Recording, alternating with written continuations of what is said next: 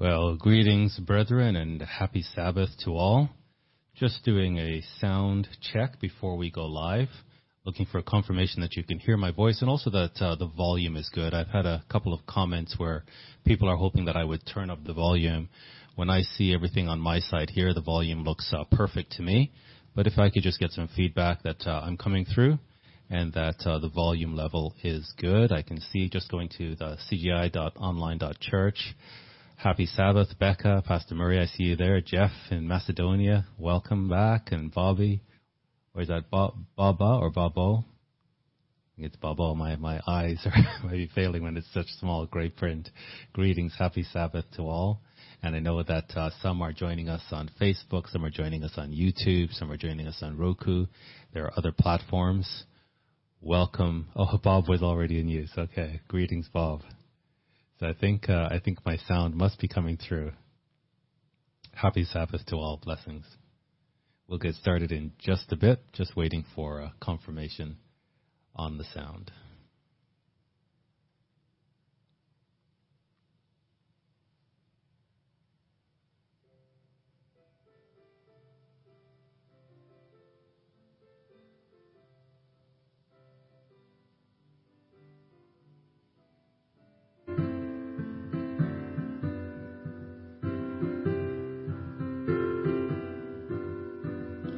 Thank you, Sister Becca. Got the message that the volume and sound are good. That's great. And hopefully you're hearing the piano now as well.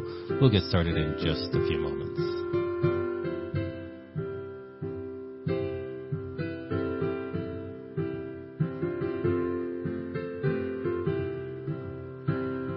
Today's message is entitled The Great Exchange, Part 1, and I'll be delivering it. The Great Exchange.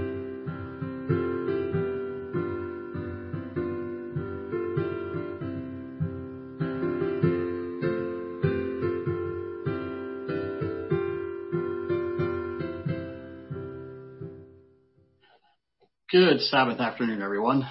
It's certainly a pleasure to be together again here on God's holy Sabbath day. What a privilege it is to understand holy time, the gift that God gave mankind back in creation. And today is the 23rd day of the sixth month.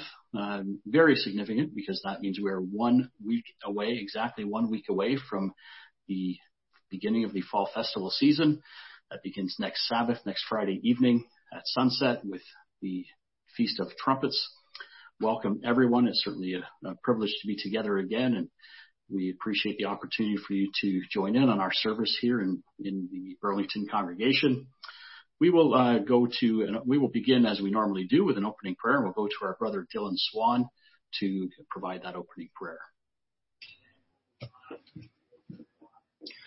Let's all bow our heads. Um, Heavenly Father, uh, We'd like to thank you for thank you for being with us here today. Thank you for the Sabbath and thank you for the understanding that you've blessed us with and for the understanding that you've blessed our leaders with and for the Holy Spirit you've given us and and Heavenly Father, we ask that you continue to bless us and bless our leaders with your insights and and the bravery to speak your word and um, we also ask that you continue to open our hearts that we may take in all your messages that you send us and just take in your word and your spirit. And, uh, Father, just grant us the courage and the wisdom to, to navigate this world in, in your way, in this way that you've been showing us. And, um, we ask that you, um, put your spirit in the in our speaker today and and help them with the message and help us all to take, it in. Father, just please know that we love you and, and we come to you in the name of your, your son, Jesus Christ. Amen. Thank you, brother. Thank you, brother Dylan. Appreciated that opening prayer. We will now go to our first hymn, uh, which will be from page 179 in your hymn books. And again, we thank uh, Sister Jennifer for always providing the live piano feed. If you've had the opportunity to have live live piano, which uh, we do with a couple of our sisters in our congregation, CDs just don't quite sound the same, although we're very blessed to have those CDs when needed as well. So we will uh, again appreciate the piano playing and we will go to page 179. We will sing Send a Light. The words will be on your screen.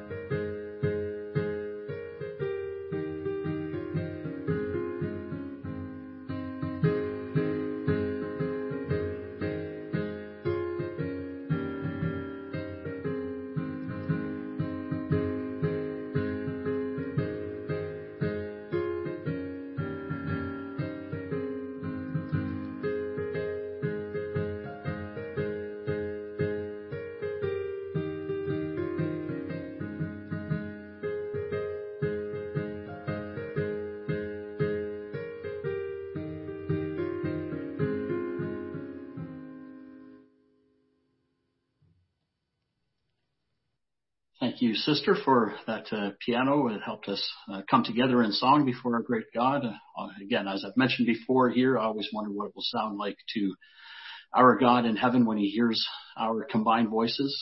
Uh, someday we will get to hopefully hear that.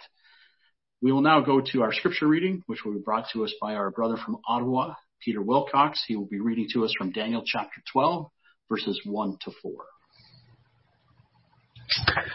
At that time Michael shall stand up, the great prince who stands watch over the sons of your people. And there shall be a time of trouble, such as never was since there was a nation, even to that time. And at that time your people shall be delivered. Everyone who is found written in the book. And many of those who sleep in the dust of the earth shall awake, some to everlasting life, some to shame and everlasting contempt. Those who are wise shall shine like the brightness of the firmament, and those who turn many to righteousness like the stars forever and ever. But you, Daniel, shut up the words and seal the book until the time of the end. Many shall run to and fro, and knowledge shall increase. Thank you, brother. We will now move to the announcements. We just have a few announcements for today. First off, next Sabbath, as I mentioned in the introductory comments, is the Feast of Trumpets. We will once again have uh, Sabbath services here at this on this very whether you're watching by Facebook or YouTube, or here on the the uh, the church app at 2:30 p.m. as we do every week. It uh, is the Feast of Trumpets, so it is a holy day. So do prepare in advance to uh, bring an offering to our God. Pastor Adrian, uh, who will be speaking later on later on in a few minutes, he will be bringing us the sermon next Sabbath as well. We're looking forward to that. Uh, this coming Wednesday, as we typically have at 7:30 p.m. Eastern, is the online Bible study again here on in these very same platforms you're listening to today. As you know, if you've been tuning in, we've been working our way through the third book of Psalms. This coming week we'll be in Psalm 78, a very lengthy but very meaningful one. So if you can't catch it live, which we hope you can, because there's an opportunity to participate in some chat uh, in the chat room, which is uh, always uh, enjoyable to get to chat with our brethren from far and wide. Be sure to catch up uh, in the archives if you don't get to watch it live. For our local congregation, our after sermon discussion will take place at 6 p.m. Uh, please refer to the weekly bulletin and we'll post uh, something in our Slack uh, chat room for uh, details on that after sermon discussion later this afternoon. Um, as our regular viewers are aware, the messages here from our leaders are often interwoven and build off of each other. In an effort to bring meat into season, we began preparing for the fall festival season a couple of weeks ago. Uh, just a reminder, if you've missed either of those two messages, do circle back and catch them in the archives. We began with a message entitled, Are You Really Prepared for Christ's Return? And then last week, a profound message by our deacon Jan Kowalczyk on trumpets, remembering the covenant. So again, if you if you missed any of those, do circle back and, and catch up on those. I would also like to take the opportunity on behalf of uh, Pastor Adrian and Deacon Jan to thank the many uh, who do send us in notes of thanks and encouragement. It's certainly a blessing uh, and a privilege to be able to serve together in this way. And it's also very encouraging to hear that the messages have provided value and edification for you. So again, on behalf of my brothers, we do thank you for taking the time to send in those very encouraging notes. Today, uh, following this next hymn, Pastor Adrian will bring us home. As I mentioned, we started the preparation a couple of weeks ago. He'll bring us home in this final message before the Feast of Trumpets entitled The Great Exchange. Uh, it also has a subtitle of part one, so that's a bit of a hint as to what the uh, next Sabbath's message as we uh, gather for the Feast of Trumpets will be. But uh, we will hear today part one of a sermon entitled The Great Exchange. But first, we're going to sing from page 13 in our hymn books. And again, the words will be uh, posted on your screen. Take time to be holy. Take time to be holy. And then the sermon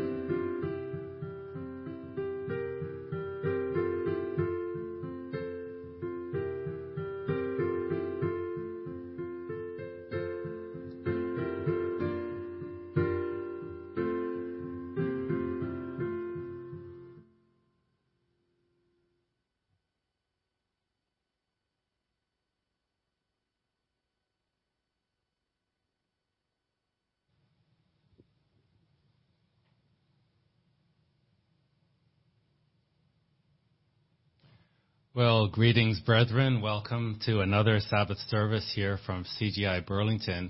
Can you believe, brethren, that it has been 19 years? Nine, that's a long time, 19 years since 9-11. And I think when I say 9-11, all over the world, wherever you are in the world, you can picture that image of those planes going into the Twin Towers and how not just the nation of America, but the whole world was in a state of shock. We had never seen anything like this before. And you know, immediately after that, churches were filled. People who had not been, who had not darkened on the doorsteps of a church for years, uh, they were suddenly in the pews. And even in the church of God, people who were missing for missing in action for years suddenly came back. And I hope yesterday, 19 years on from 9 11, that you took some time to remember those who perished, to remember the first responders who went in there to save lives, and many of them also perished. And it was a time that the nation of America and maybe the whole Western world really came together. And we wanted to understand what happened, who did this, why did it happen. And almost immediately after that, the nation began to be demoralized. And we could no longer think about who did this and why they did it and, and, and how America could uh, take vengeance on their enemies. Instead, we began to side with our enemies. And, and in fact, uh, Islam became the most uh, uh fastest growing religion in America after 9 11 as part of this demoralization process. And here we go 19 years later, people don't really care. There, there isn't the, the big national coming together and remembering and, and the sense of, uh, you know, patriotism that we saw immediately after 9-11. That's all gone. That's all eroded. But it is interesting that immediately after 9-11, how there was this swelling in church attendance because many felt that this was the end and that soon you know, we had entered into the last days and soon Jesus Christ would return. And, and maybe out of fear and fear of the tribulation, was this the beginning of the tribulation? Uh, that there was this focus now on getting right with God.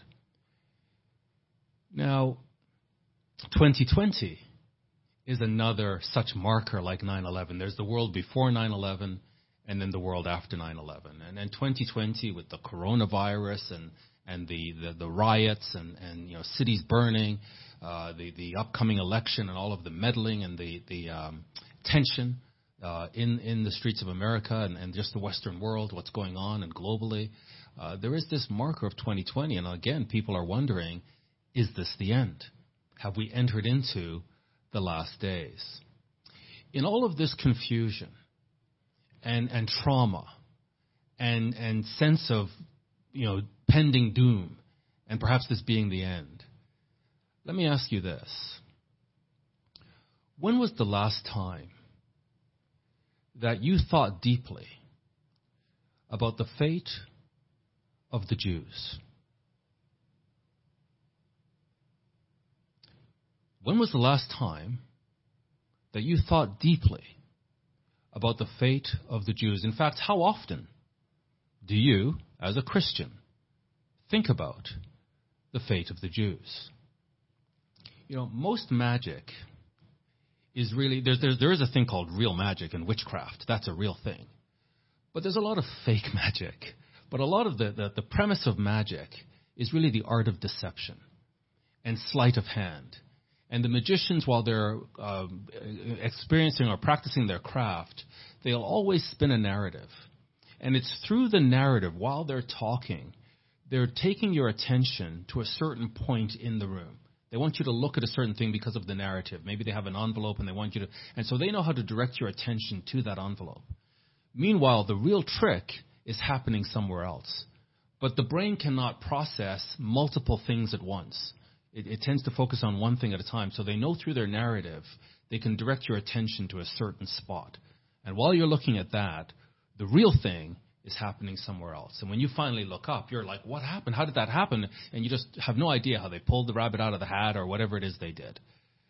Well, if we don't listen to the right narrative if we get swept up in the wrong narrative, the main thing will be happening right under our noses, and we'll have no idea.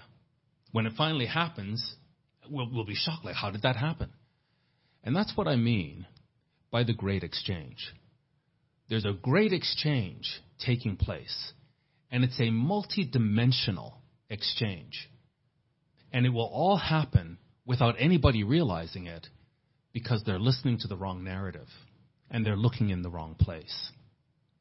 Jesus Christ warned us in Luke 21, if we look at Luke 21 and verse 36, we see that Jesus Christ warns us to watch.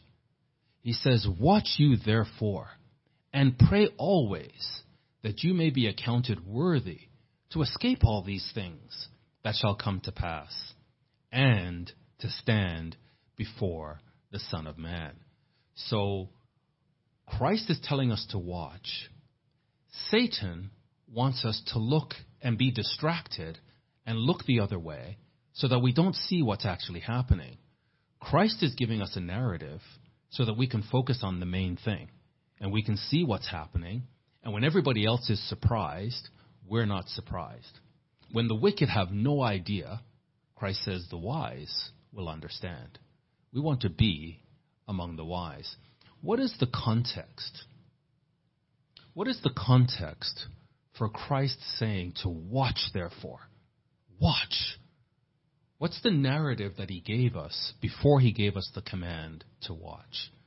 Well, let's pick it up in Luke 20, verse 45.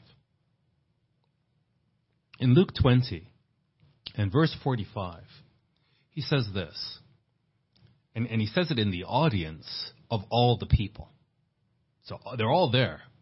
Then in the audience of all the people, he said unto his disciples, Beware of the scribes, which desire to walk in long robes and love greetings in the markets and the highest seats in the synagogues and the chief rooms at feasts.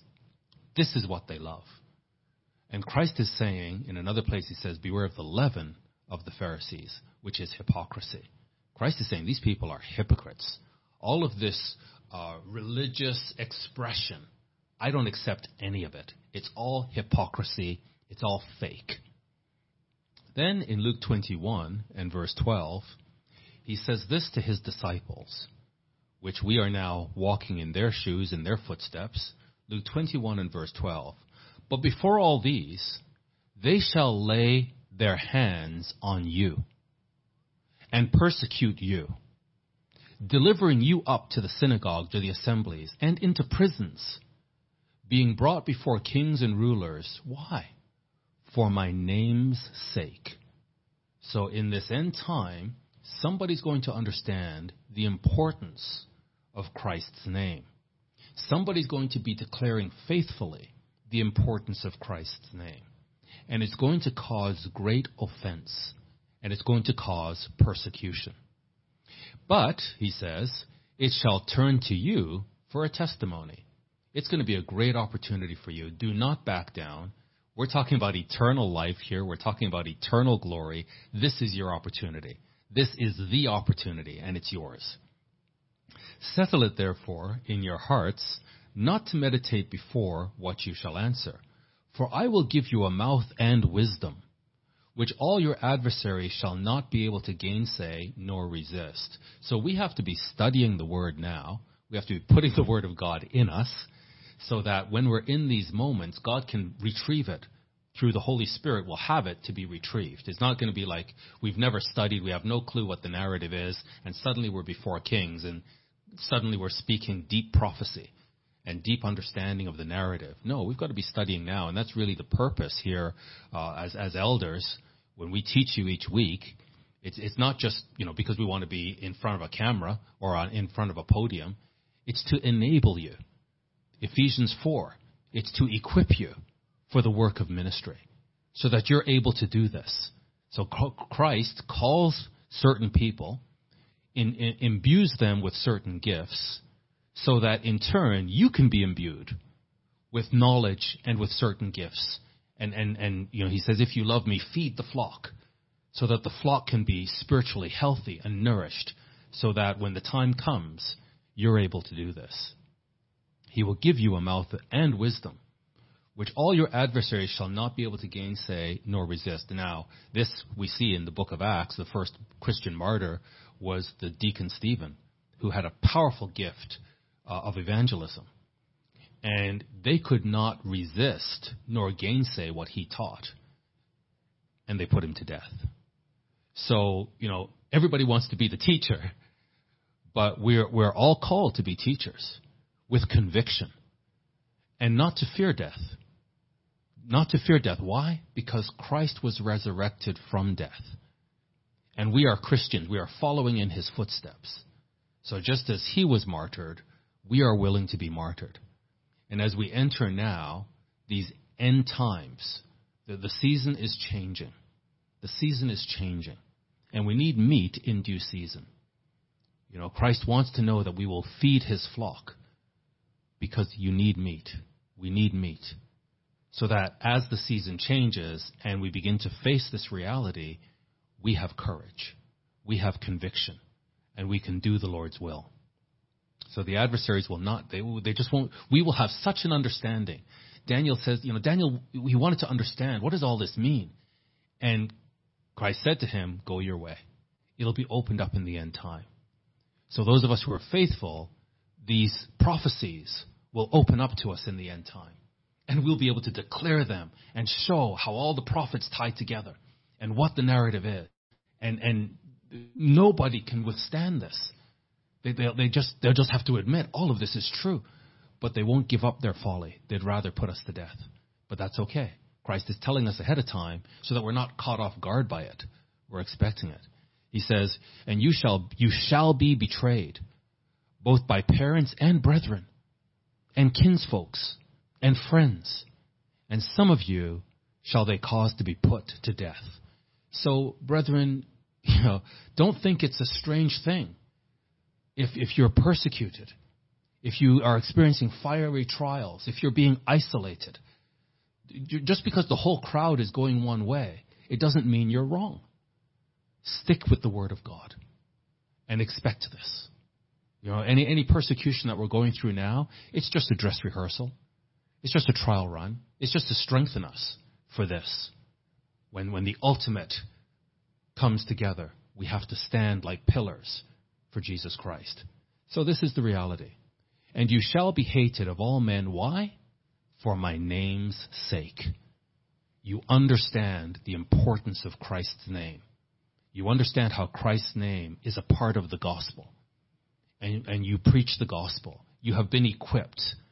The, the elders have been equipping you week after week, and you've come Sabbath after Sabbath, Wednesday night Bible study. It, during the week, you're doing your own study so that you can comprehend the wisdom of God, the mystery of the gospel, so that you're able to preach it yourself and make disciples yourself. And he says, because you understand his name, this is what causes the persecution. You're preaching the true gospel. But, even though it says here in verse 16, some of us they'll cause to be put to death, and we'll be hated by everybody, because nobody agrees with the true gospel. Everybody's gone the other way. But there shall not a hair of your head perish. So we perish, but we don't perish. And unless you understand the resurrection and eternal life, this verse makes no sense. You know, uh, not a hair of your head shall perish, but they'll put you to death. Yeah. Because when we come back in these immortal bodies, in our spiritual bodies and manifestation, we will, ha- we will still look like God. We are made now in the image and likeness of God, but we're physical. We will still be in the image and likeness of God, but we will be spiritual. And we will have hair. And that hair will be eternal.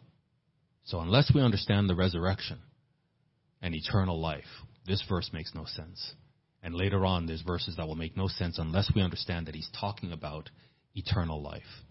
And, and now, so in all of this, what should our focus be? And this is why I asked you, you know, when was the last time you thought about the fate of the Jews? When was the last time you thought about Jerusalem? How often do you think about Jerusalem?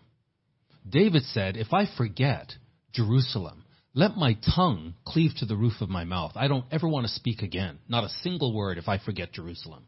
He said, let my right hand forget her cunning. So I don't want to be even able to make a living if I am so negligent as to forget Jerusalem. And here we are, grafted in, a part of this grand narrative, a part of this, a major part of this grand narrative of God, what He's doing on the earth. And have we forgotten Jerusalem? Because He's telling us now, at the end time, keep your eye on Jerusalem. Don't allow the Satan or his demons or his ministers, these ministers of, of darkness, uh, the deceivers, he says, evil men shall wax worse and worse, deceiving and being deceived. Don't fall into that. And part of that deception is going to be looking elsewhere while everything, the main thing is happening in Jerusalem. Jerusalem is the epicenter. And, and Christ is telling us, watch Jerusalem. So when 9-11 happened, the first thing we should be asking is what's going on in Jerusalem. Instead, we've got people panicking. Oh no, the end is here, and they're coming back to church, and uh, they don't understand the narrative. When you shall see Jerusalem surrounded with armies, then know that the abomination of desolation is coming. The abomination that will make Jerusalem desolate. The thing that Daniel spoke about. It's about to happen. And that's the signal we're looking for. That nobody's going to understand, but the wise will understand. In fact, Christ says in Matthew 24, go and read Daniel and make sure you understand it. Whoso readeth, make sure he understands. When you, my faithful followers, the people who are listening, who, who believe in me and follow my commandments, when you shall see Jerusalem surrounded with armies, then know that the desolation thereof is near. And that abomination of desolation, that's the key. It's not, 9-11 was terrible tragedy. And, and there's more to come. America is going down. And, and it's a shame that even Christians are participating in the destruction and demoralization and destabilization of America. And when America goes down, we're going to see these things happen in Jerusalem. Because right now America is, is stabilizing the Middle East. But beginning with the Arab Spring and the previous administration and the taking down of the Libyan and Iraqi and all these different uh, strongmen in the Middle East, it's now destabilized. And we're going to begin to see a new strongman emerge. And we're going to see armies surrounding Jerusalem. And this is what we should be watching for. Then, those that are in Jerusalem, those that are in Judea, so if we're not in Judea, this part, this command doesn't apply to us. This now he's saying to those, you know, we're all Jews. We're all been grafted in. We're spiritual Jews. Uh, he is a Jew as one inwardly, but they're still the physical Jews. And those physical Jews, especially those who believe Christ, who are in Judea, it's time to flee. Don't waste any time. Flee to the mountains, and let them which are in the midst of it depart out, and let not them that are in the countries enter thereinto. Jerusalem is the epicenter. Jerusalem is the focus. God is going to reign the whole world from Jerusalem. Satan wants to be like the Most High. He knows that God is going to establish his throne in Jerusalem. He's going to sit on the throne of his father David in Jerusalem. Satan knows that. He wants to be like the Most High. So he will set up the abomination that makes desolate in Jerusalem. And he will uh, give edicts to the whole world from Jerusalem.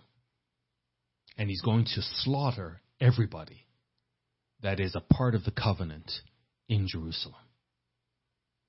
And all of this is going to happen before Christ returns.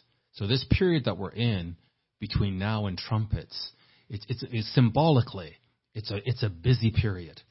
And we, we can't afford to, to be distracted. In this period between now and the return of Jesus Christ, we need to be very focused. Our attention needs to be very focused. We can't afford to be taking our energy and our attention and dissipating it. It needs to be very focused. He, go, he continues, verse 22 For these be the days of vengeance. Somebody's taking revenge. Somebody is envious. Somebody hates God's people. And this is their opportunity to take vengeance. Satan has been cast down. He knows he has a short time. He's going to work through human beings, and he despises the covenant. And he despises the covenant people. And there's a people who feel that, no, we are the covenant people. We, we, we are uh, from the firstborn of Abraham. This should all be ours. And so now this, the, this is their opportunity. For these be the days of vengeance. Why? That all things which are written may be fulfilled. All of this has been written. Satan's wrath is actually a tool of God. He says the Assyrian is the rod of his anger. Egypt, the Pharaoh, was the rod of his anger. You know, Pharaoh thought he was doing his own bidding. God was allowing it and using it to form a people. And then he will use the Assyrian to punish this, this same people. So, so these things have been written, and we're going today to examine some of these things which have been written so that we can understand, so that we can be among the wise. If we don't know what's written and how it's being fulfilled, we're going to lose our focus. We're going to be distracted. If we know what's written, then when these days of vengeance occur, we know, okay, this is what Jeremiah said. This is what Isaiah said. Oh, this was written in Micah. That's what Habakkuk meant. So we have to know the prophets because it's all written. And, and there's nothing that God says that he says in vain. Everything he says, from the beginning of creation, he never forgets. And he fulfills everything. And between now and the return of Christ, everything that he promised will be fulfilled. The wise will understand, but the wicked will have no idea. He says now, so these things which are written have to be fulfilled. They have to be. And they are so severe, what's been written, that in verse 23 he says, But woe unto them that are with child, and to them that give suck in those days. Because there are things that are written, curses upon this people, that it doesn't matter.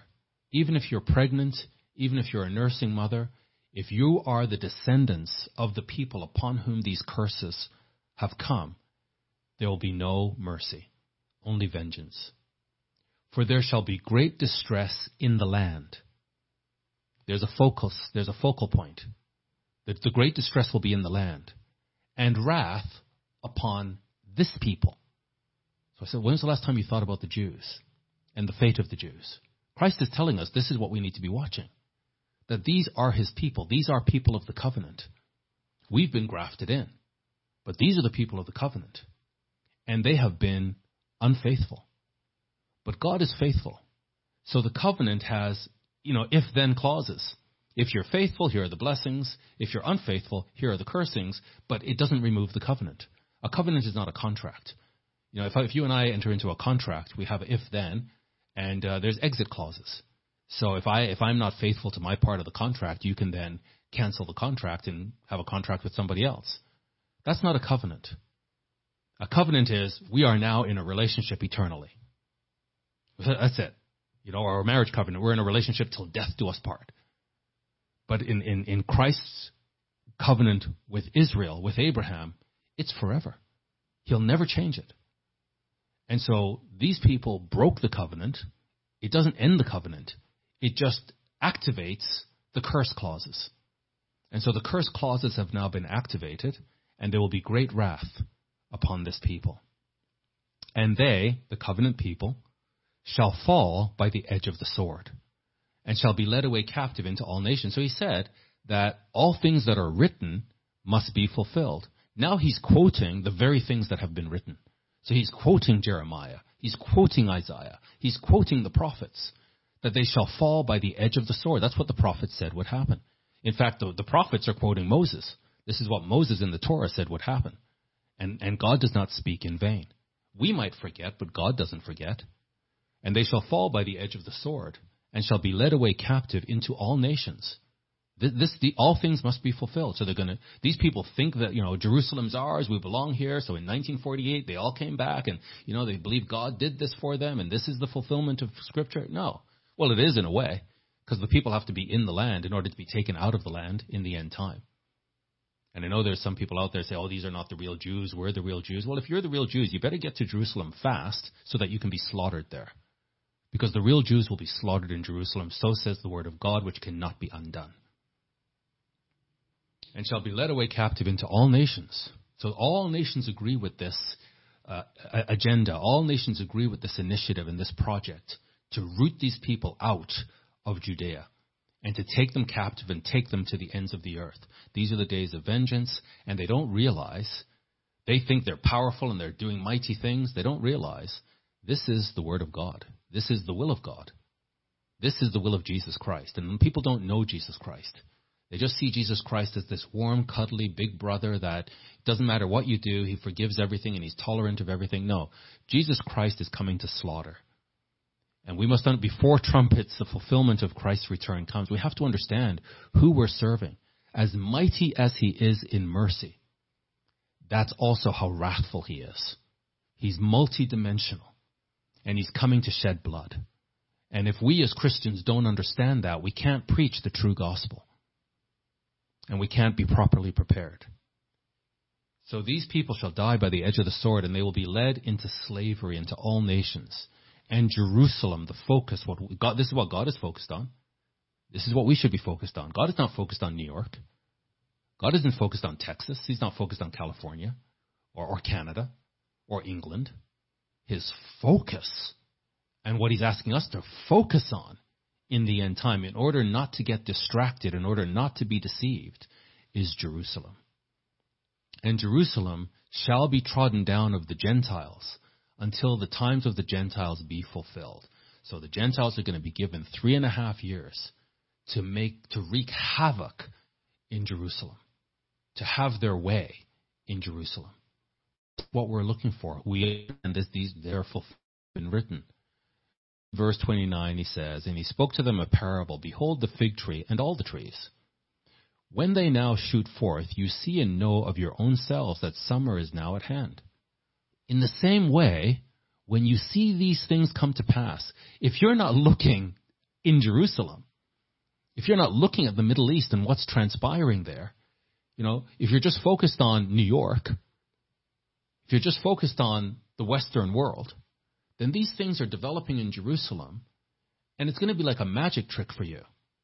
It's just going to, things are going to suddenly happen, and, and I'm going to tell you in part two, the great exchange. It's a multi-dimensional, multi-dimensional exchange. It's massive. It kind of, the only word I can um, use to describe it right now is crazy. There's a crazy, just unimaginable, maybe that's a better word, unimaginable. There's an unimaginable, multi-dimensional exp- exchange that's going to take place. And if we're not watching Jerusalem, we have no idea it's coming. So likewise, you, my faithful brethren, when you see these things come to pass, which things? Did he mention New York? Did he mention London, England? Did he mention Paris, France? Did he mention Toronto, Canada? Did he mention South Africa? Why are you looking in these places? When he said, When you shall see these things in Jerusalem come to pass, then you know that the kingdom of God is near at hand. Jerusalem is the clock. Jerusalem is what we're looking for to understand when this king, when we get to usher in the kingdom of God. Truly I say unto you, this generation shall not pass away till all be fulfilled. And we know from the Torah, a generation is 40 years. So when this happens in Jerusalem, or start, when these things start to happen, it's all going to happen it's in an accelerated manner. So again, if we're distracted, if we're looking the other way, these things are going to happen very, very fast, and we're not going to understand it. Suddenly, the great tribulation is here, and, and, and it's been like a snare to us. Heaven and earth shall pass away, but my words shall not pass away. So everything that he's just declared about Jerusalem, none of it will pass away. And in it, he said that all things that are written might be fulfilled. So none of those words will pass away. All of it will be fulfilled. And take heed to yourselves, you faithful followers, you Holy Spirit imbued brethren, lest at any time your hearts be overcharged with surfeiting and drunkenness and cares of this life. And that's already happening. The people who are most animated with the cares of this life, if you stop them and ask them, what is going on in Jerusalem? They have no idea. So it's already happening. Drunkenness, sort of false doctrine, and cares of this life. And so that day come upon you unawares. You were looking in the wrong place. And because you were looking in the wrong place, you didn't think anything was happening. And then you just all got caught up, and then suddenly the whole thing happens unawares. And then verse 35 For as a snare shall it come on all them that dwell on the face of the whole earth. The wicked will have no idea, but the wise will understand. We'll be watching Jerusalem. We'll understand what's going on. Watch you therefore. This is the con- all of this is the context for him saying, therefore watch. Watch what? Watch New York? Watch Toronto? London? Paris? Johannesburg? What should we be watching? Watch you there. Everything he just said about Jerusalem. Watch you therefore, and pray always that you may be accounted worthy to escape all these things that shall come to pass. What are the these things? Well, he says that in Matthew 23, what the these things are. And in fact, Moses, he's quoting Moses in the Torah, says what the these things are. And the these things lead to the ultimate destruction of God's people unless they repent. So we can't just read this out of context and think, oh, we, we have to escape the tribulation and, and we have to escape uh, dying. He already, he already said, some of you are going to put to death. It's okay. You won't perish. Not a hair of your head will perish. Death is okay. In your patience, you'll possess your soul. So be, be, be calm, be cool, be collected, be confident, be convicted. It's okay. So it's not death we're trying to escape. You know, some, some false ministers use this to terrorize their, their members. That if you don't follow me, you won't get to go to the uh, great escape and the safety, place of safety, and you'll go into the tribulation and you'll die. He already said, some of you are going to die. It's okay. So it's escaping these things. Because if you don't escape these things, there's judgment for you. Daniel says some are going to be resurrected to shame and confusion, everlasting contempt, and some will be resurrected to glory. This is what we're praying that when we stand before the Son of Man, we'll be resurrected to glory. So again, I'm going to focus today on the context of this great exchange that will happen immediately before Jesus Christ returns, which is symbolized by trumpets. So this period between this Sabbath and next Sabbath is the period of the great exchange, this multidimensional, massive exchange. But we need context for it. We need to understand what did, what, what did the prophets write? And when we have the narrative, then we'll understand the exchange. So let's see how Christ began his warning to his disciples as, as they asked him, you know, okay, help us understand when we'll, under, when we'll know the end time. And in Matthew 24, the first thing he says is, verse 4, beware, take heed that no man deceive you. So uppermost in Christ's mind, in his love for his people, was oh, deception is going to take over the whole world. Everybody's going to be looking the wrong way. And like a snare, it's going to capture the whole world. And so he was saying, like, don't follow the crowd. You focus on what I tell you to focus on and constantly guard against deception. Because that's, that's in this period between now and the return of Christ, deception is going to be the order of the day. So you beware that nobody deceives you. Why? Because many shall come. How, uh, how many? Does he say, because there'll be a few? There's going to be a few that are going to come? No, this is a massive. Deception will be coming from every angle. Satan is all out. He's throwing everything. It doesn't matter which deception gets you, as long as deception gets you. It doesn't matter which deceiver hoodwinks you, as long as a deceiver hoodwinks you. For many shall come in my name. And what are they going to say? That I'm Christ. And still they're going to deceive many. So, so the identity of Jesus Christ is going to be an issue. You know, as, as, the, as this period unfolds, there is going to be a focus on Jesus Christ. And people are going to acknowledge, yes, Jesus Christ is Christ, and they're going to be saying Christ. And yet, there's deception. So unless we have the full picture, we're going to be hoodwinked. We're going to have the wrong Christ. We're going to think, oh, yeah, it, that's Christ. That's what Christ would say. No. If we have the whole picture, then we will not be deceived. And, and he says, many deceivers will deceive many. He says, so notice the use of the word many. Many are going to come deceiving, and many will be deceived. So deception is going to be the order of the day. And his, his, his whole concern was that his disciples would not be deceived. Now, what would they be deceived about? Well, if we go into Matthew 23, the, just be, the, the context for Matthew 24,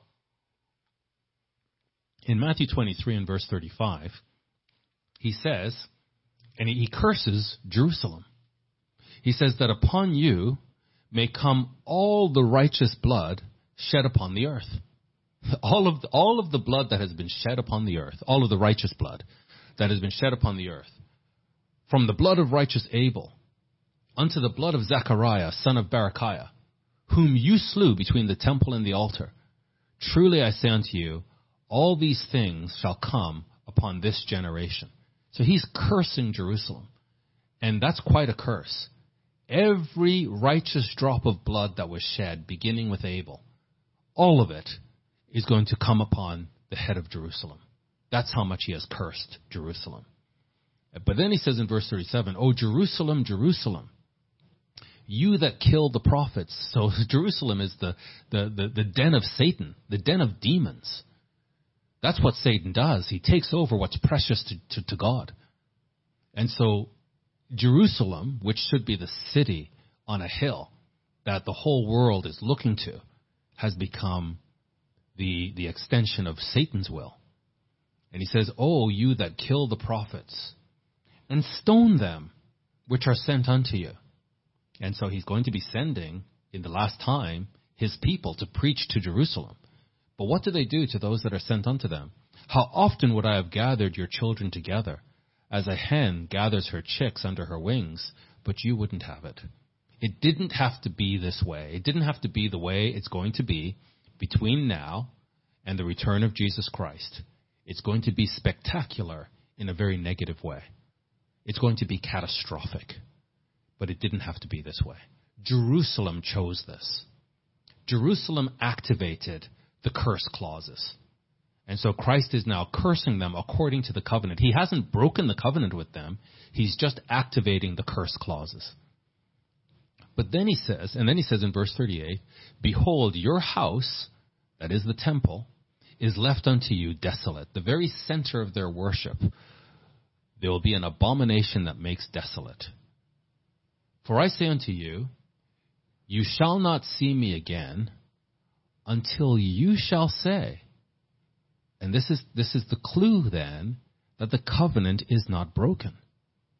That as much as he has pronounced this profound curse, this unprecedented level of cursing, that every righteous blood that has been shed will, will, will uh, Jerusalem will be held accountable for it.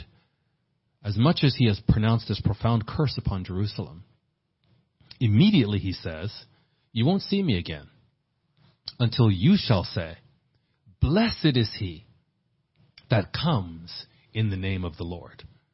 So somebody understands the relationship between the name of the Lord and the gospel.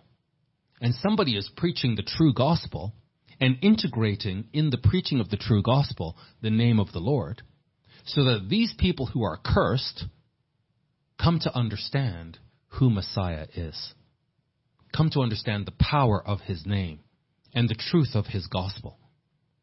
And so, right here, we see the covenant is not abolished. They just activated the curse clauses, but ultimately, God will fulfill his promise. So, so this is the in terms of context for the great exchanges, or I say the great exchange, the multidimensional great exchange. The first thing we need to understand is great tribulation is decreed upon Jerusalem and Judah. We must understand this. That all, every righteous blood, all of it, every drop that has been shed, Jerusalem is being cursed and held accountable for that. And we see in Isaiah 6, so we have to, Isaiah, um, when he began his ministry, when he was called to be a prophet, uh, there's a foundational scripture here that we have to have rooted in our understanding. And in Isaiah 6 and verse 9, when, when Isaiah volunteers to go and to, to represent God and to deliver his message, he says, Isaiah 6 and verse 9, and he said, Okay, great. You volunteer to go? Good. Go and tell this people Who is the this people? The Jews. Go and tell the Jews, hear you indeed, but understand not. And see you indeed, but perceive not. Make the heart of this people, which people? The Jews. Make the heart of the Jews fat, and make their ears heavy, and shut their eyes, lest they see with their eyes, and hear with their ears, and understand with their heart, and convert, and be healed. We wouldn't want that, because they've activated the curse clauses. And God, being God, meaning He's always faithful to His word, He's going to fulfill His word. And it's only when His word is fully fulfilled that this curse will be lifted. So we will find ourselves in a period of time before Christ returns where no matter what we're saying to this, these people, and our ancestors have said to these people, they just they, they'll see it, but they won't understand it. They'll hear it, but they, they won't believe it. Their hearts are just arrogant. Even though we're saying, you are the covenant people. This is your Messiah. They don't care. They don't understand it. But Christ says they will understand it. Because even though they're cursed, he says, you're actually going to call out to me. And when I, when I appear, you're going to say, there he is. Blessed is he. So, so there is going to be a change of heart. But Isaiah is really confused. So, okay, I'm going to declare this message to them. They're not going to accept it. In fact, they'll be arrogant and, and um, aggressive towards me about it. How long will this continue? So in verse 11, he says, Then said I, Lord, how long? And he answered, he gave an answer. So, what is the answer to this blinding, this hardening of the hearts of the Jews?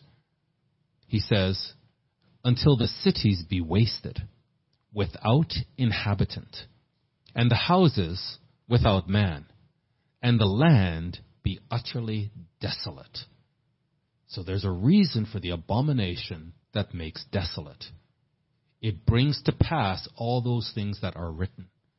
And it ends the, the curse clauses. The activation of the curse clauses can now be ended.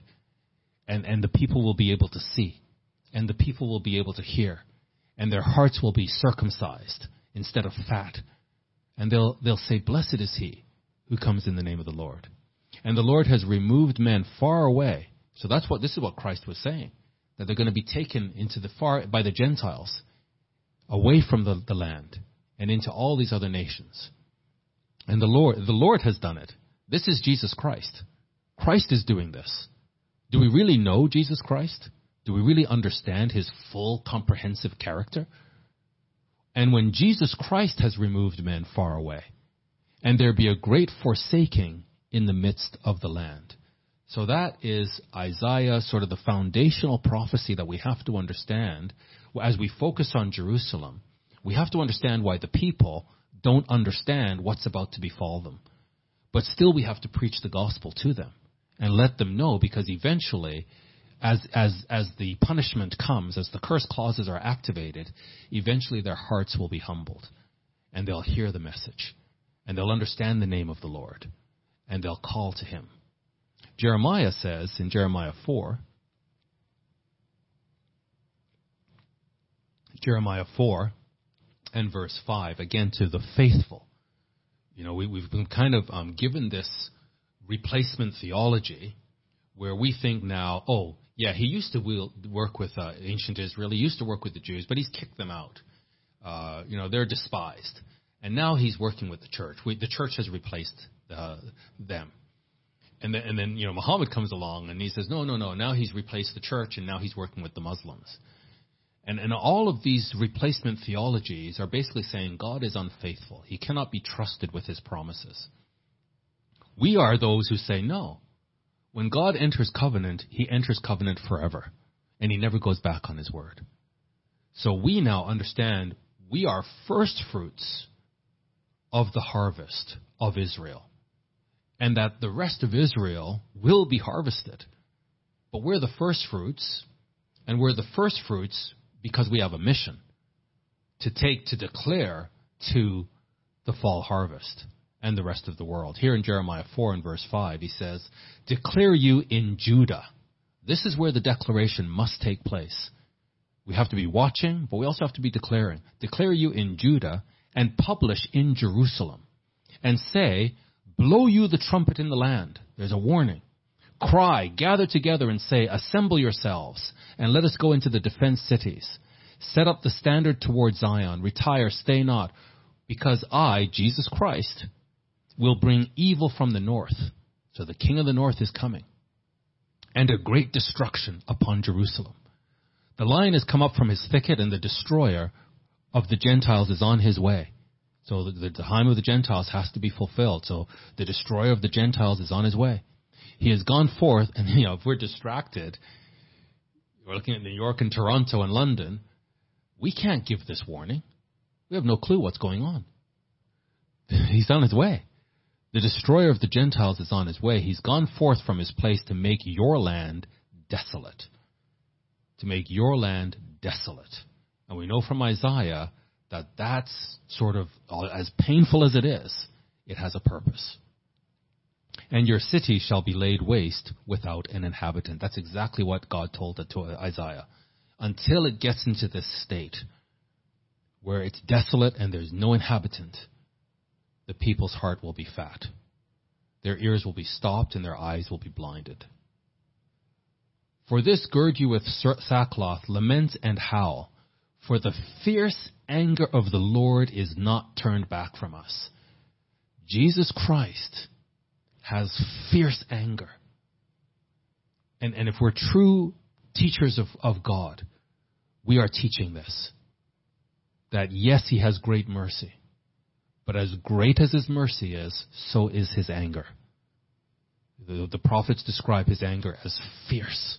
And He is doing this to His own covenant people, according to His word. For the fierce anger of the Lord is not turned back from us. And it shall come to pass at that day, says the Lord, that the heart of the king shall perish, and the heart of the princes, and the priest shall be astonished, and the prophets shall wonder. Then said I, Ah, oh, Lord God, surely you have greatly deceived this people and Jerusalem, saying, You shall have peace, whereas the sword reaches unto the soul. None of the wicked will understand, but the wise will understand. When they're entering into these peace agreements and think, oh, great, we've got peace, we, we've negotiated agreements with our neighbors and, and there shall be peace, somebody needs to be saying to them, no. No peace without wholehearted repentance and a return to the covenant. Just as that's what the ancient prophets did. They always spoke the covenant into the people's ears. And that's what we as first fruits must be doing, reminding people of the covenant and saying, no, you can't have peace. You've broken the covenant. O oh Lord God, surely you have greatly deceived this people. You've done this, God. You've greatly deceived this people. And Jerusalem saying, You shall have peace, whereas the sword reaches unto the soul. And again, God does this, brethren. If we don't love the truth, He tests us. He tests us with deception to see if we'll fall for it if we're okay with the fact that, oh, well, it's not true, but I don't care. He doesn't want that. He wants people who love the truth. And if something's not true, we're like, hey, that's not true. And if something is true, even a small little fact, we're like, you know what, that's true. If it's true, we accept it. God wants people, and I found in my years uh, in the church, my decades in the church, that sort of the differentiator, when I see is, God calling somebody, the one thing I look for is their love for the truth. If, I, if, I, if they're asking me questions and I tell them and I give them truth and they're all over it, they're like, I need, I need to know more. Okay, God is, God is calling this person. If they if they're casual with the truth, then I don't I don't I don't see I it's never it's never been where they're casual with the truth and I see they, they really have a calling. Verse 26, Jeremiah 4. I beheld and lo, the fruitful place was a wilderness and all the cities thereof, the cities of Judah, were broken down at the presence of the Lord and by his fierce anger. do we understand? If we, if we know God, do we understand just how angry he is? And when we're coming to celebrate the Feast of Trumpets, that we understand that he's going to be unleashing this fierce anger. In fact, all leading up to trumpets, he's unleashing his anger upon his people. And then on trumpets, he unleashes his anger on the Gentiles But this, we're in a period of fierce anger.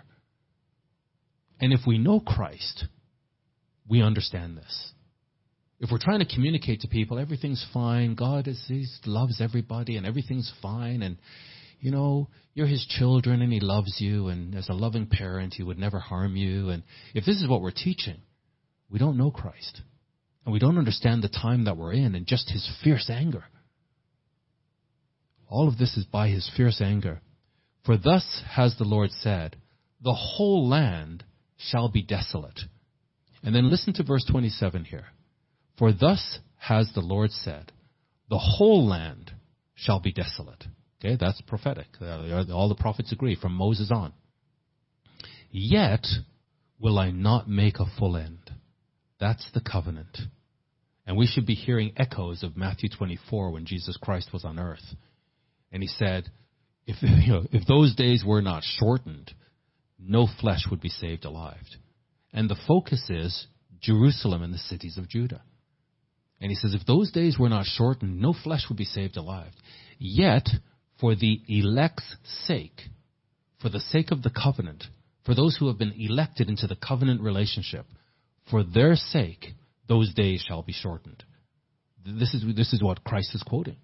He, he, he, he inspired Jeremiah that the whole land shall be desolate. The abomination that makes desolate shall be set up. Yet, even in my fierce anger, will I not make a full end because of the covenant. For this shall be, for this shall the earth mourn and the heavens above be black. And again, echoes of Matthew 24. Because I have spoken it, I have purposed it. We should know God's purpose. And I will not repent, neither will I turn back from it. So again, the wise will understand. When God speaks, when God gives His word, He never goes back on it. So we have to be in God's word, understanding what is His purpose, so that we can declare His purpose. The whole city shall flee for the noise of the horsemen and bowmen. There will be no peace. There will be military invasion. And the whole city shall flee. Again, echoes of Matthew 24, Luke 21. They shall go into the thickets and climb up upon the rocks. Every city of Judah shall be forsaken and not a man dwell therein. Yet he says, I will not make a full end. In verse 30, when you are spoiled, what will you do? Though you clothe yourself with crimson, this is the, the heart that's waxed fat and they're arrogant. Though you clothe yourself with crimson, and though you deck yourself with ornaments of gold, though you rent your face with painting, in vain shall you make yourself beautiful. Your lovers shall despise you. So all these agreements that you're going to get into and have these lovers and to betray the covenant, God says, don't do those things. And yet you're doing these things against the covenant. Well, you think you have peace? We're here to tell you, your lovers will despise you. They will seek your life. For I have heard a voice as of a woman in travail. Again, echoes of Matthew 24. And the anguish as of her that brings forth her first child. So all of this is for a purpose, and all of this anguish is for a purpose. God will not go back on the covenant, but there's a necessary process to get the people. I, I referred to this in one of the Bible studies as, as the washing machine. The people have to go into the washing machine and be bounced around and have trauma and turmoil in order to come out clean, so that God can have the covenant relationship with them that He decreed from the beginning a woman, you know, I, I have heard the voice as of a woman in pain, like anguish, and the anguish of her that brings forth her first child. The voice of the daughter of Zion. So the Zion of the end time before Christ returns. The daughter of Zion that bewails herself, that spreads her hand saying, Woe is me now, for my soul is wearied because of murderers. Echoes of Matthew 24. This is what Christ was alluding to. So if you're, if you're in the Jerusalem and the cities of Judah, flee to the wilderness. And yet he says, I will not make a full end. And in Revelation 12, we see there's going to be a place of safety prepared for her to shield her and nourish her in the wilderness. Run you, or at least a remnant, run you to and fro through the streets of Jerusalem. Where's the focus? Streets of New York? Because of 9-11, okay, it's the end time. More 9-11s are coming. America must be brought down, and with it, the rest of the Western world. And with it, the protection that Jerusalem enjoys to, to encourage her now to want to enter into peace agreements with her neighbors, her lovers, and those lovers are going to betray her, and according to their doctrine, they're going to murder her, and they'll have no mercy. You're pregnant, you're a Jewess, and you're nursing a baby. They don't see you as human. These are the days of vengeance. Run you to and fro through the streets of Jerusalem, and see now, and know, and seek in the broad places thereof, if you can find a man.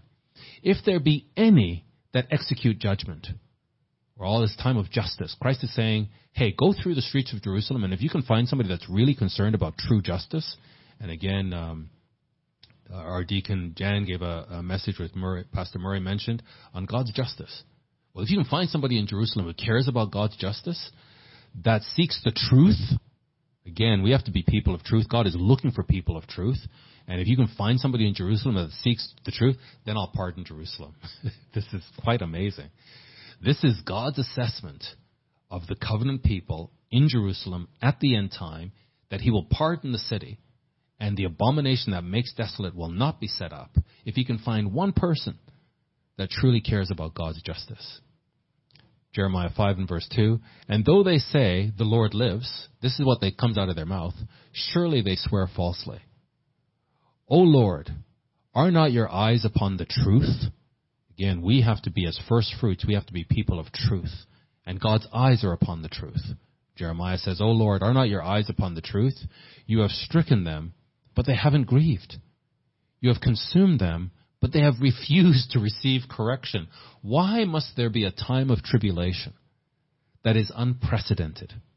Why must it be so great that the world has never seen anything like it? Because God is faithful to his covenant. And he's in covenant with these people, but he has stricken them over and over and over again, but they haven't grieved. You know, the latest round was the Holocaust. And instead of turning to God, they blamed God for that. Instead of turning to Christ, they reject Christ. So, oh, and we, we just went through the book of Judges. And uh, from way back anciently, and all through their history, over and over and over again, God has stricken them, but they have not grieved. Truly, God, God seeks truth. You have, you have destroyed them, but they've refused to receive correction. They have made their faces harder than a rock they have refused to return. Verse 6 Therefore, a lion out of the forest shall slay them. Now we see the beast coming. And a wolf of the evening shall spoil them. A leopard shall watch over their cities. This, this multidimensional beast. Every one that goes out there shall be torn in pieces. Amen. Because their transgressions are many and their backslidings are increased, and God will not let go of the covenant. He promised Abraham, he promised Isaac, he promised Jacob. And so these people, whether they like it or not, they are the chosen people, and in, in order for God to get them to a state where he can fulfill the covenant, these things have to happen. Verse 15. Jeremiah 5. Lo, I will bring a nation upon you from far, O house of Israel, says the Lord. It is a mighty nation. It is an ancient nation. He says the rod of Assyria, or, or Assyria is the rod of his anger. A nation whose language you know not, neither understand what they say. Their quiver is as an open sepulchre. They are all mighty men. Verse 18. Nevertheless, remember he's a covenant, he's a God of covenant, he's God that keeps covenant. Nevertheless, in those days, think Matthew 24, those days will be shortened. Nevertheless, in those days, says the Lord, I will not make a full end with you. Why not? He's, he's so angry. His anger is fierce upon this people. They won't receive correction. And so there's going to be this unprecedented calamity. And yet he says, I won't make a full end of you. So there's going to be this unprecedented, it's so, these people are so vicious that if you're a pregnant woman running for your life in Jerusalem, they don't care. They're going to slaughter you. Slaughter you and the baby. If you're nursing, they don't care. They're this how vicious. These are the days of vengeance. They want they, they, the, the, the hatred of Satan is manifesting through them. And the hatred of the covenant is manifesting through them. And Satan wants to make a thorough, comprehensive destruction of these people. And yet, God says, I won't allow it. I'll actually shorten the days. I will not make a full end with you. And it shall come to pass when you shall say, Why does the Lord our God all these, why does the Lord do all these things to us? Then you shall answer them. Somebody's going to answer when they're bewildered. Like, why is this happening to us? We're, you know, we're the Jews. We're, we're God. We're the covenant people. Why is this happening to us? Then somebody's going to answer them. Like as you have forsaken me, gonna, we're going to speak on behalf of God and the name of God. Like as you have forsaken me and served strange gods in your land, so shall you serve strangers in a land that is not yours. Jeremiah is just quoting Moses. This was, this was established from the people were established in the Torah. And then God says, declare this in the house of Jacob and publish it in Judah saying, hear now this, O foolish people. So this is not, the, the true gospel is not, oh, Christ came and he died for everybody and it's just lovey-dovey-dovey-dovey, lovey-lovey-lovey, lovey-dovey, time for love. Everybody, lo- uh, big hugs, everybody, lovey, lovey, lovey. Those people with that message, they're going to collapse in this period between now and the return of Christ. When the fierce anger of the Lord is unleashed and their doctrine, their teaching cannot explain what is going on. They, they feel like even they, the, the, even Christians will be, have no explanation to the Jews. Because the Christians themselves thought that God was just all lovey dovey. But if we under, truly understand the narrative, truly understand God's love, His faithfulness, His eternal love, when all of this fierce anger is being unleashed, we'll be able to explain why it still represents. God always acts in love. He, God is love, and we'll be able to explain it. And we're told, declare this in the house of Jacob and publish it in Judah, saying, Hear now this, O foolish people. You know, that might sound a bit confrontational, but this is what God is telling us to say. You know, Paul himself said, Oh, foolish Galatians, what has bewitched you? So it's not always lovey dovey. Hear now this, O foolish people, and without understanding. So the wise will understand, but the wicked won't understand. They'll be looking the wrong way. Hear now this, O foolish people, and without understanding. Listen to Jeremiah. He quotes Isaiah. Hear now this, O foolish people, and without understanding, which have eyes and see not, which have ears and hear not. So there's a curse upon these people, and the curse is deception. They're allowed to be deceived until the great tribulation thoroughly brings them to true repentance. And then finally the deception will be lifted. So God is telling us we have to understand these things in order to declare them. We can't allow Satan, as he's distracting the whole world and, and filling the whole world with, with hatred. And that's another thing about the deception, is the whole world is being filled and being imbued with this uh, spirit of hatred. And Christians, if we're not careful, we're going to get caught up in it. We're going to get caught up in it. And so we have to be ready to answer this. So we who understand God's love, we're going to understand that the great tribulation leads to the great redemption. That's why these things are happening. The repentance must be thorough. And Jeremiah is just quoting Torah. He's quoting Moses. Moses is the original, laying down the original prophecy. In Deuteronomy 4 and verse 26, he says, I call heaven and earth to witness against you this day that you shall soon utterly perish from off the land whereunto you go over Jordan to possess it. You shall not prolong your days upon it, but shall be utterly destroyed. This is what before they haven't even stepped in the land yet. Moses is still alive.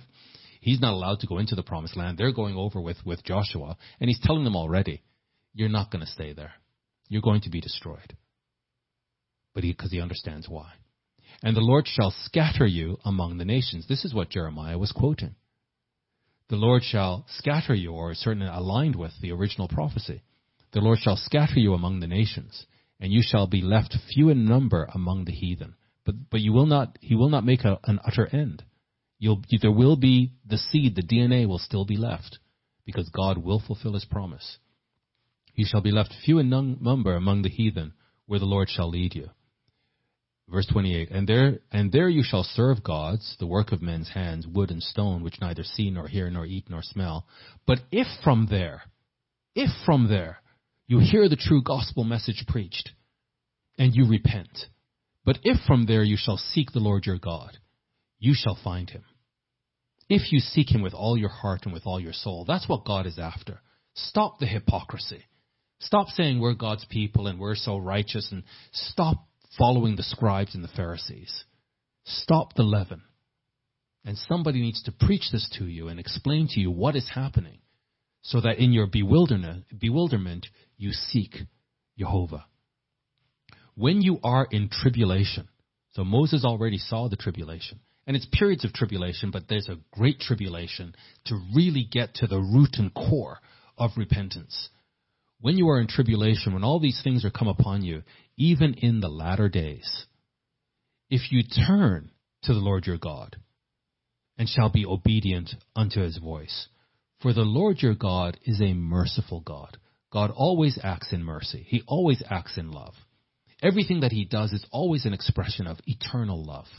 So this great tribulation, the fruit of it is going to be beautiful. The great tribulation is going to lead to a great redemption, a true redemption. And somebody needs to understand this and understand how it's good news. When everybody's losing their mind and nobody can explain this, there's a, a, a calm and a strong and a confident voice saying, This is why. This is what's happening. We were telling you all along. Do you see now? Do you see? Turn to Jeremiah. Turn to Micah. Turn to Malachi. Turn to Habakkuk. Let us show you in your scriptures what is there. And they're just going to be like, how is it that these Gentiles are telling us what our prophets, and we didn't, we don't even understand? Because this is the, the mystery of God. For the Lord your God is a merciful God. He will not forsake you. Why? Because he's entered into a covenant. He will not forsake you, neither destroy you, nor forget the covenant of your fathers which he swore unto them. God is a God who keeps covenant. In Deuteronomy 30, he says, verse 1, And it shall come to pass, when all these things, and that's the, these things, Moses was the first one to declare these things will come upon you. Christ, when he says these things will come upon this generation, he's quoting Moses. And it shall come to pass when all these things are come upon you, the blessing and the curse.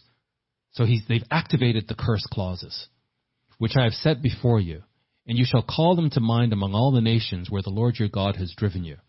And you shall return unto the Lord your God. Moses is seeing this. He understand Moses could look ahead into the future, right up to the time of Christ's return. And he's saying it's going to all work out in the end. And it's really going to work out. It's going to be beautiful. But it's going to be ugly between now and then. But you shall return to the Lord your God, and you shall obey his voice, according to all that I command you this day you and your children, with all your heart and with all your soul. This is what God is after. Stop the hypocrisy. And somebody needs to understand this and understand God's focus and why it's happening and declare it. That then the Lord your God will end your captivity and have compassion upon you and will return and gather you from all the nations. We should be hearing Matthew 24 that when Christ returns, he's going to send his angels to the four corners of the earth to gather his elect and bring them back to the land. And have compassion upon you and will return and gather you from all the nations where the Lord your God has scattered you.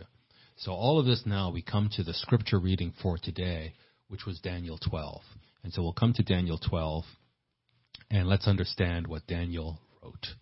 Daniel 12 and verse 1. And at that time, what time? we would have to read Daniel 11. So this is the time now of the great tribulation. This is the time now of the abomination that makes desolate. This is the time now of the Antichrist. And at that time shall Michael stand up, because he's not going to make a full end. Though he brings this people down to their knees to true heartache, so that their hearts can be circumcised, and their ears can be opened, and their eyes can be opened. At that time shall Michael stand up, the great prince which stands for the children of your people. Daniel was a Jew. Israel has been divorced. The northern tribes have been divorced. The covenant is still in Judah. Ultimately, Christ will take Israel and, and make them one stick with Judah. And we, the first fruits, are grafted into Judah. The covenant remains. And it's going to be a renewed covenant. Not a new covenant, a renewed covenant. Same covenant, just renewed. At that time, shall Michael stand up, the great prince which stands for the children of your people. He, Michael stands for the Jews. And there shall be a time of trouble, such as never was since there was a nation, to even to that same time. So there is a nation that is going to suffer trouble like no other nation. That nation is Judah. And in fact, the whole house of Jacob. But the focus is Judah. And the focus is Jerusalem. And somebody needs to understand this. And, and the words of Daniel need to be opened up so someone can tell the Jews, turn to the book of Daniel. Let's read it together. At that time, and at that time, shall your people, the Jews, shall be delivered. Every Jew that shall be found written in the book. So there will be a repentance. All, all of this happened, in fact, the reason for the Great Tribulation was so that there could be this great redemption of the covenant people. We who are first fruits are declaring this. We're, we're, we're enabling this to happen. God is in heaven. His church is on earth. It's our job to declare the gospel. We're telling people, I know it looks bad, but it's good news. Your Redeemer is coming. So that they can say, Blessed is he who comes in the name of the Lord. And many of them, that is Jews, that sleep in the dust of the earth, they've been slaughtered.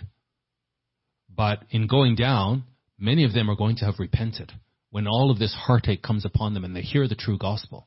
And many of the Jews that sleep in the dust of the earth, all of this is focused on Daniel and his people. Daniel's only thinking Jews here. We, we suddenly make it about everybody. And many of them that sleep in the dust of the earth shall awake, some to everlasting life. And that will be our doing. We have preached to them so that they can accept their Messiah. And even though they die, when they're resurrected, they're resurrected to everlasting life. But some, they're so hard hearted. They're so hard hearted. And unfortunately, this is the reality. There's going to be a separation. God is going to d- d- divide the covenant people between those who will repent and have their hearts softened and those who are just so uh, evil that there's nothing they can do to, to make it right with God. So some will be resurrected to shame and everlasting contempt. And they that be wise shall shine as the brightness of the firmament. So there, there is a wisdom, a people with wisdom in the end time. These are Jews spiritual Jews, people, Jews that have been grafted in, who understand and are able to provoke the physical Jews to jealousy. And they that be wise shall shine as the brightness of the firmament, and they that turn many to righteousness as the stars forever and ever. And again, we like to just generalize this, but Daniel is hearing this thinking of his people, the Jews. So there are many Jews that will be turned to righteousness because they've heard the true gospel. And those of us who have been declaring the true gospel to these Jews that are scattered into all different nations and being punished and humiliated, and we're preaching the true gospel and preaching his name, and being and we're being persecuted for his name's sake, we're turning them to righteousness. We're turning them back to the covenant. And God says, I love you for this. Thank you so much. You're going to shine as the stars forever and ever. But you now, O Daniel, you Jewish man Daniel, shut up the words, and seal the book, even to the time of the end. Many shall run to and fro, but knowledge shall be increased. So God says to us now in Matthew 24, who is that wise and faithful servant that will give to the household meat in due season? Because knowledge will be increased. God is going to ensure that the knowledge is available. And that when everybody's distracted and looking the wrong way, He's going to have people who are going to be preaching truth. And he's going to have people who are going to be fed by it, responding to it, who will in turn preach truth. And collectively, we're going to preach the true gospel and turn many to righteousness. Gentiles will be converted into Judah, grafted in. And Judah will wake up and say, Blessed is he who comes to save us, because they'll have understood and know who their Messiah is. In verse 8, he says, Daniel says, I heard all of this. All of this knowledge was revealed to me.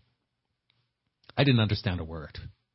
In, in my context, in the time that I was living in, none of this made any sense to me. But I was told that there will be a people after me that will understand all of this, and they will declare it. And brethren, that's our job. And it is so exciting. We, we don't have to be afraid of human beings. We have been recruited by God with the powerful word of God. The sword of the Lord is in our tongues. And we get to preach this reality into the world, globally. And his people are going to be scattered all over the world, and we will be preaching the true gospel globally with the sword of the Lord. And we're going to be hated for his name's sake but we will not back down. And He's going to give us the, the ability to speak these words, and we don't have to contemplate beforehand. We're so obsessed with all of this information and how it's just unfolding and, and being unlocked. We're so filled with it that you can stop us anywhere, anytime, and we're ready. And that's what we're doing week to week. Be, trying to be this faithful servant who's giving meat in due season to prepare you to give an answer to prepare you to turn many to righteousness, to prepare you to shine as the stars in heaven forever. We're talking forever. You're going to shine forever. As long as you're part of this and you're not distracted and getting caught up with things that don't matter. Your focus is God's focus. My focus is God's focus. We're focused on Jerusalem because that's what God is focused on. And everything revol- his whole agenda revolves around a, a Jerusalem.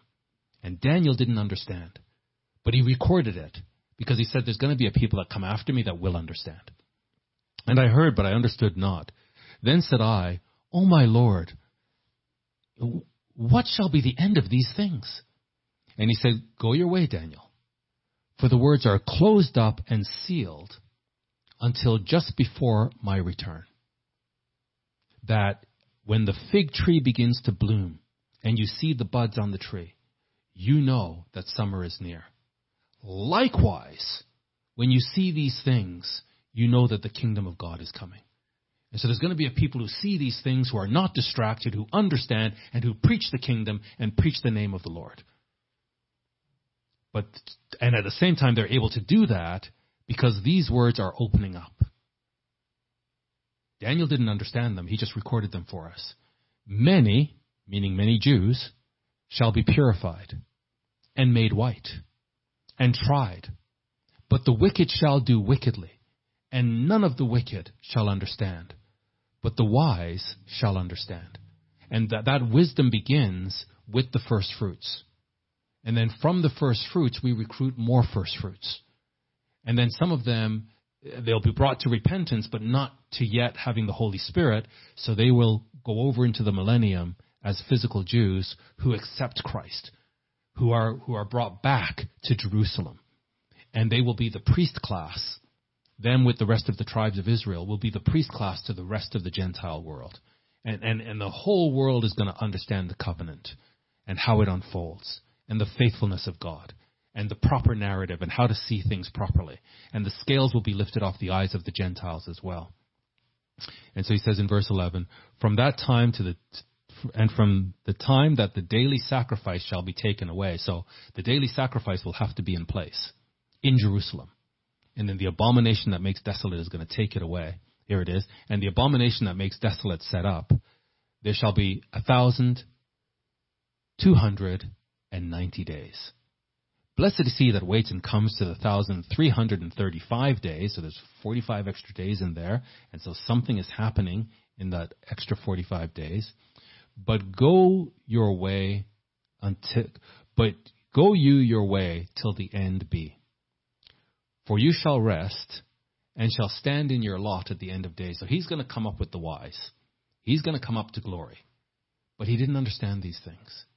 So all of this then is the backdrop that we need to understand the great exchange. And it will blow your socks off. It is a massive, multidimensional exchange that nobody's going to see it happening until it happens. And it, it's, it's going to be a head scratcher. It's going to be like, how on earth did this happen? Everybody's going to be surprised, except the wise. So, God willing, uh, tune in next week. God willing, I'll be here, you'll be here, and uh, we'll be able to talk about this great exchange, given the backdrop of what the prophets have taught us. God bless you. Thank you so much, Pastor Adrian, for that uh, very enlightening and, and inspiring message. Um, reading the comments, certainly appreciate your passion and your the depth of understanding that you're conveying to us. So thank you so much for that. And we certainly look forward to part two next week on the Feast of Trumpets. We will close with prayer now, and uh, immediately after the closing prayer, we will sing uh, page 61 in your hymn books, a very meaningful hymn. And as we sing the words, do do do meditate on the words that we sing. We talk uh, often here, uh, as you've heard over the last number of weeks and months, about the faithfulness of God to His covenant. We will sing after the closing prayer, "Great is Thy faithfulness." And then we very much look forward to having you with us again next Sabbath as we celebrate the Feast of Trumpets. So we'll, we'll close our head and we'll bow our head in, in prayer and then uh, close off with the hymn, Great is Thy Faithfulness. Father in heaven, we are just so very humbled to be in your presence. We thank you so very much for Jesus Christ. We thank you for your plan to redeem mankind through Israel. We thank you so very much for that covenant that you made with Abraham so many, many years ago, and that you have stayed true to your word and true to your covenant and are revealing more and more to us as the end approaches. We thank you for those who have been able to enlighten us and reveal these things to us that you have revealed to them.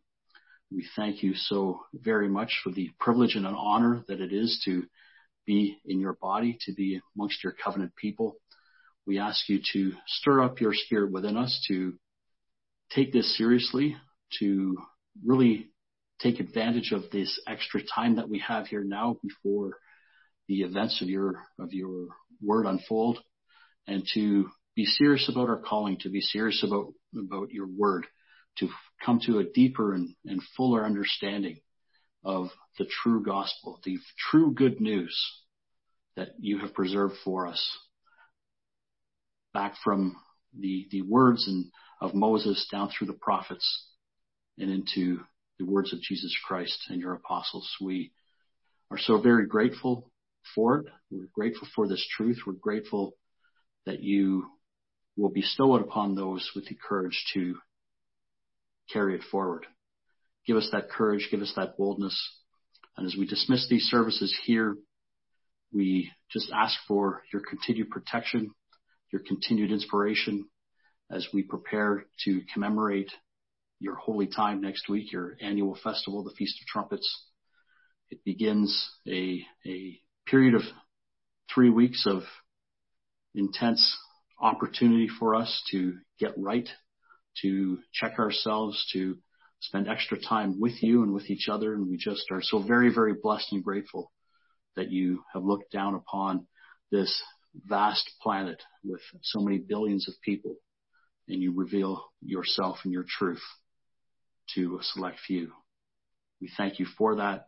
We ask you to help us to live up to your expectations and to, to dismiss us here this afternoon. And we just are so very grateful to you and your son for all that your plan means in our lives. Dismiss us here, go with our brethren wherever they are, and we just thank you so very much for your truth and this opportunity to worship together. We do so and we dismiss, ask your dismissal on these, this service in the name of our King and Lord, Jesus Christ. Amen.